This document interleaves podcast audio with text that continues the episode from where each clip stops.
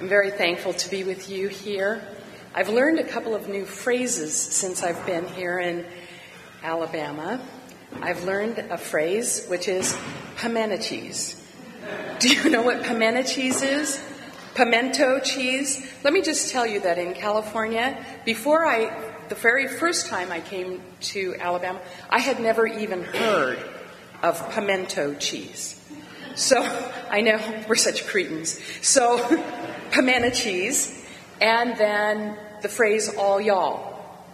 All y'all, which works really well. So I'm going to employ it everywhere I go from now on. Um, I'm very thankful to be here with all y'all and, uh, and, to have, and to have time with you to celebrate Lent and all that it means about what Christ has done for us in our place. Let me read to you now from Isaiah 63 15 through 64 2. Look down from heaven and see, from your holy and beautiful habitation, where are your zeal and might? The stirring of your inward parts and your compassion are held back from me. For you are our Father, though Abram does not know us and Israel does not acknowledge us. You, O Lord, are our Father. Our Redeemer from of old is your name. Lord, why do you make us wander from your ways and harden our heart so that we fear you not? Return for the sake of your servants, the tribes of your heritage.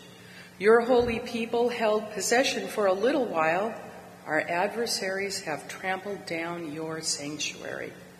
We have become like those over whom you have never ruled, like those who are not called by your name.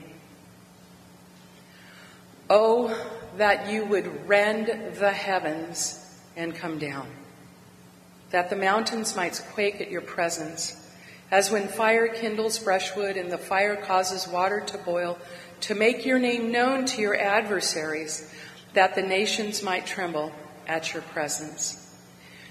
Heavenly Father, we pray that you would grant us your spirit, that we would understand your word, and not only that we would understand it with our minds, but that in our hearts we would respond in gratitude for all you have done. We pray in Christ's name. Amen. Yesterday, I had the wonderful opportunity, and this is. Yesterday, I had the wonderful opportunity of being able to talk with those of you who were here about a little word, one little word, and the word was us. Do you remember us? What the Father did in sending the Son is he sent the Son to be one of us. Yesterday, we talked about that word, and by way of reminder, we considered how John had been baptizing in the Jordan, calling both the outwardly sinful and outwardly righteous to repentance. That sounds like a party. But even in his, is that like a, is that, is that a Birmingham thing? It's, it's all y'all? All y'all having a party. But even in his spirit anointed ministry, even in his life of strict commitment and asceticism for Yahweh, John knew he wasn't good enough, nor clean enough. He knew that he had no innate holiness. He knew his good works weren't enough to cleanse his soul from sin. He knew he, need, he needed washing himself, which was why, when his cousin Jesus came to be washed by him, he refused at first. You remember he said, "No, no, I can't. I can't baptize you. I need to be baptized by you." But then Jesus, the only one among us all who didn't need to be cleansed, Jesus made the most astounding and comforting statement. He said, Let it be so for now. He didn't argue with John about whether or not he was clean enough. Jesus knew John's soul. But he said, Let it be so for now, for thus it is fitting for us to fulfill all righteousness. Can you hear your Savior's condescending love and grace there? He didn't just say, I've got to get my act together. I've got to do this. He didn't say, I'm trying to live a holy life for you. No, he said it's fitting for us to fulfill all righteousness. What he was doing at that moment was being righteous in your place so that in your baptism you would have his righteousness. Such amazing grace. We are counted in on his baptism, his purity, his righteousness, us, all y'all. We are with him there, fulfilling all righteousness, which brings us then to our thoughts for today. Isaiah 63 speaks of a time in when, due to their own sin and idolatry and unbelief, God's covenant people were wandering and alone. They wondered, God, Father, Yahweh, can you see us from your holy habitation? Where is your compassion? Why are we so very lost? We have become like those over whom you have never ruled, like those who are not called by your name. Certainly, this was the true experience of the people of Israel in both Isaiah's time and also in the time of Christ. There, God's people were groaning under the heel, the heel of Rome alone, helpless, and without hope. So Isaiah prayed oh, that you would rend the heavens and come down, that the mountains might quake at your presence, to make your name known. Lord, why isn't your name known? Rend the heavens, come down, make your name known, that the nations might tremble at your presence. Oh, that you would rip open the sky, tear the heavens that separate us from you like a curtain. Come down. Come down and make your presence known. Have you ever had that desire, Lord? Come down. Do you see what's happening here? Do you see what's happening in my own heart, in my family, in my church, in my nation, in this world? Do you see what's happening? Won't you come down and make your presence known? Free us from our adversaries. Make the nations tremble before you. Let all the nations know that we are your chosen people, your holy nation again. Declare your sanctifying love over us. Can't you hear their heart? We understand. I understand.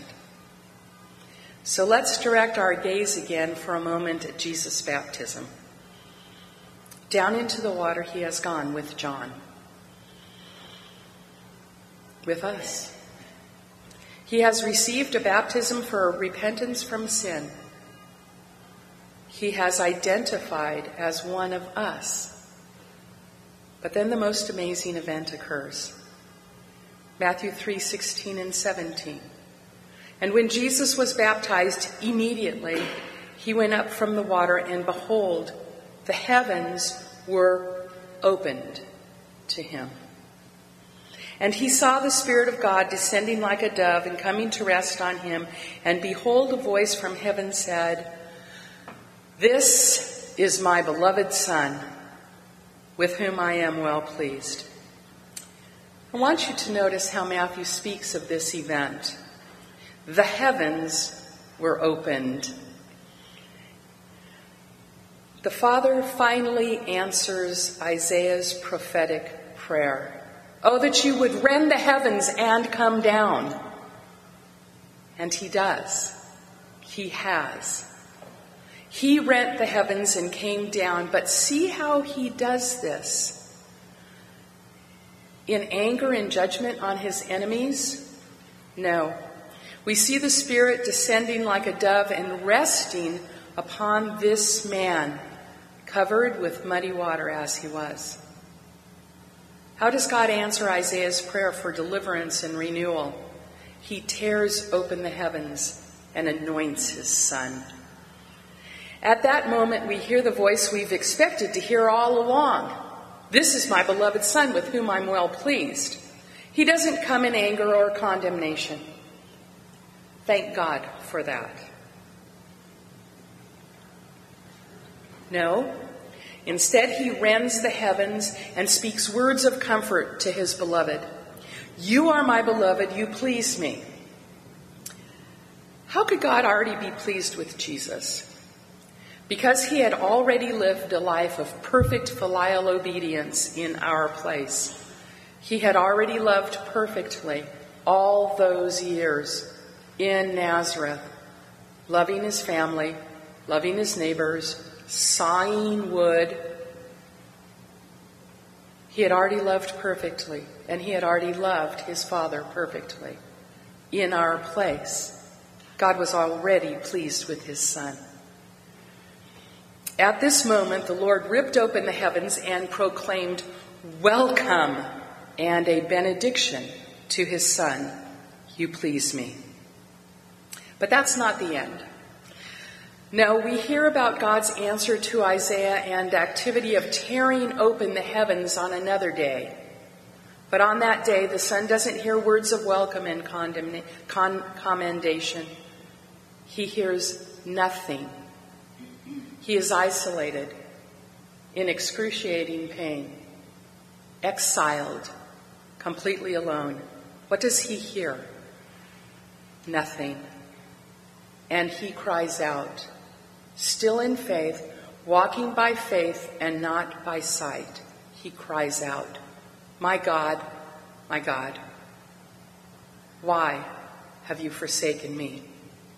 And then God should have rent the heaven he should have come down, we think, and said at that moment, You please me. You're my, beloved son. But he does not. Why? No, the exiled, guilty one still needed to die. He had done everything he had been sent to do, and so then he spoke the sweetest three words ever uttered by, my, by mankind, by our brother, our husband, our Lord, our Savior. What does he say? It is finished. It is finished. But still, God does not rent the heavens and come down. Still, He does not say, You are my beloved Son. Why? Because He's being exiled for us so that we never will be exiled. In that moment, the curtain of the tent, and then he then he prays and he says, "Father, into your hands I commit my spirit," and he dies. In that moment, though, then afterward, God rends the heavens and comes down again. But this time, what he does is he tears the curtain in the temple in two, rips it in half, rips heaven in half, opens it up, rips the curtain in half. What was that curtain there for? To keep the profane from being annihilated by the holy. That curtain was there to protect us. And in that moment of Christ's death, the curtain is torn open. God rends the heavens and he rends that curtain. And now he has declared forever that our way into God's presence is open. May God be praised forever our way, the profane, the dirty, those who do not deserve it, have been invited in. Because Jesus has done everything for us in our place, we are now the ones who have been declared the Father's beloved sons and daughters, with whom he is well pleased. You see that beautiful benediction that the Father gave over the Son on the day that he rent the heavens and came down. That benediction, you are my beloved Son in whom I'm well pleased, is now ours. You are my beloved sons and daughters with whom I am well pleased. But how can that be? How, how can it be that God could look at us and say, Son, daughter, you please me? How can that be? Because the sin that had separated us from the holy God has been completely expunged, washed completely away. All your sins, all your sins, the sins you committed before you came to faith, the sins you have committed since you came to faith, the sins you are going to commit tomorrow, all your sins washed away, all of them gone. What would your life be like if you could live without guilt? All your sins washed away. And See, it's not just all your sins washed away, it is also all the righteousness of the life of Christ, all of his love, his service, his humiliation, his humility, his gentleness, his love of the truth, his desire to please his Father. He said, I always do the things that are pleasing to my Father. How many of you can say that of yourself? None of us. And yet, before God, that's our record. That's our record before Him. All the righteousness needed to approach God has been supplied. And so now, all the curtains that had separated us from Him have been torn apart. And it is only for us to believe in His welcome and his benediction over us. And then we wait in faith for the next time that the heavens are opened. And he rends the sky and comes down. And he will come down. And he will come down with great blessing and reward for all of us who are now welcomed as sons and daughters, as beloved ones as those with whom he is well pleased. I think for those of us who are believers, we think that God is somehow disappointed with us. Hear the gospel. He is well pleased. Why? Because you got up this morning and came to this service? Because you gave up X for Lent? Not saying that there's anything wrong with all of that. That's not what pleases him. What pleases him is the perf- perfect love and obedience and faith of his son, which is what you are now clothed with. That's your record. So, what do we do? We rejoice and we pray. Even so, Lord, rend the heavens and come down. And we will not be those who hide at your appearing. We will be those who love your appearing, not because we have a righteousness of our own, not because we have worked hard, not because we've gone to church, not because we've given alms, but because we have trusted in the one who said, Us. Us. Our brother. So, Lord, rend the heavens and come down. Please pray with me.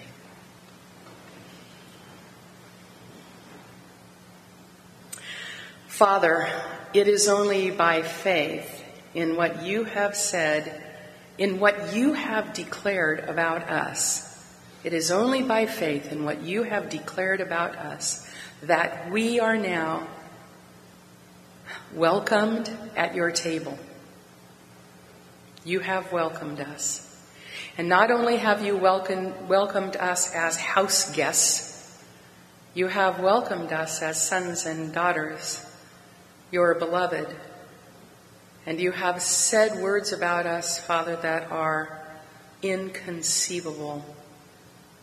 With us, you are well pleased.